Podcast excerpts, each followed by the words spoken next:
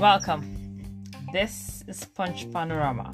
I am Oladuni Afolabi. Today we'll take a look at integrity in living. Hmm, pretty interesting, isn't it? Yeah. Okay. At a time in our country, in Nigeria, where there is so much pressure, you know, naira issues, people can't even have access to cash. Even mobile platforms aren't working. Money is a big deal now. There's no fear. Moving around isn't even easy. Things are so expensive. There isn't just so much comfort in the air. So we thought to discuss integrity. You know, because this is a time when our our values are really tested. You know, when things aren't really going smoothly. So what exactly is integrity? So our topic today, integrity in living. Okay, another synonym for integrity is probity, honor, honesty, uprightness. Now the question is how upright can we be at this time? Okay, so we did a study on integrity in living, integrity in business, integrity in our daily lives, and it was amazing at the kind of feedback and the responses we got. So let's get started. What exactly is integrity? Now, the dictionary principally defines integrity as quality of being honest and having strong moral principles.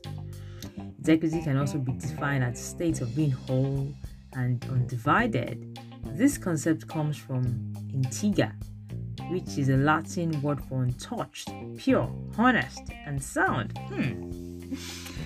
In other words, when you act with integrity, you do so in all scenarios, whether it's comfortable, whether it's not, whether it's about money, whether it's in business, whether it's at church, whether it's with family, you must be consistent as to who you are.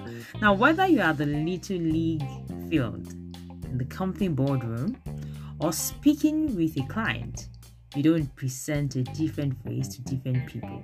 You are whole, and my addition, you must be consistent. Now, in broad terms, integrity is doing what you say you're going to do, even when there is no one to see you doing it. It also means owning up to your mistakes and remaining accountable. So, what led to this topic really was that a young man did post on the socials that he suddenly got salary from an organization he had been fired from which he had been fired and he asked should he return the money however i spent it? And he asked someone else what would you do in my circumstance? Okay now no right or wrong answers. Now this young man claims he has been fired unfairly and he probably felt his manager or supervisor didn't inform the organization was the reason he got monies a few months after. Now without criticizing him we had tough times in our country where you know if anyone even saw cash on the road free cash right now you really check again because money is really scarce.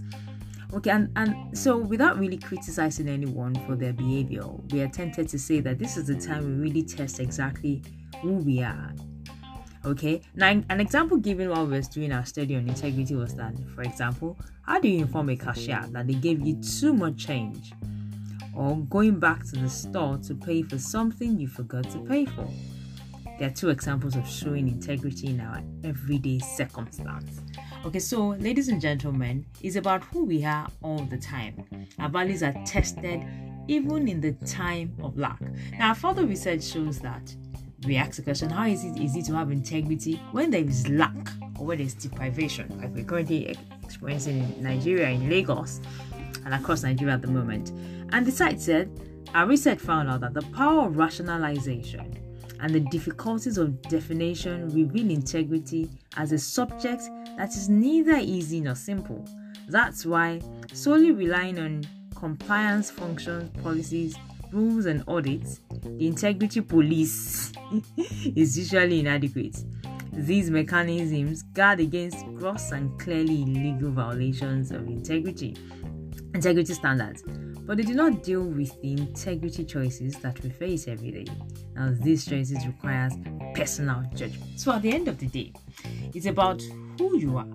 It's about determining determining exactly you know who you want to be even when no one is watching. Would I steal the money because there's no cash? Now, Warren Buffett, the wealthiest man, says integrity builds trust. And he says trust is like the air that we breathe. When it's present, nobody really notices notices it. But when it's absent, everyone notices. So when you lose integrity, the world can tell. When you're acting hanky panky, you're two faced, people can tell because they won't see through you. And it says integrity in business and our daily life is an essential ingredient for sustainability, for long term growth as a person and as a business, and for long term success. This is Panorama where we get your night talking, share your thoughts with us. How easy is it to have integrity at this time when there is a lot of lack, deprivation, and discomfort in the air? Thank you very much for listening. I'm Oladuni Afolabi. Enjoy.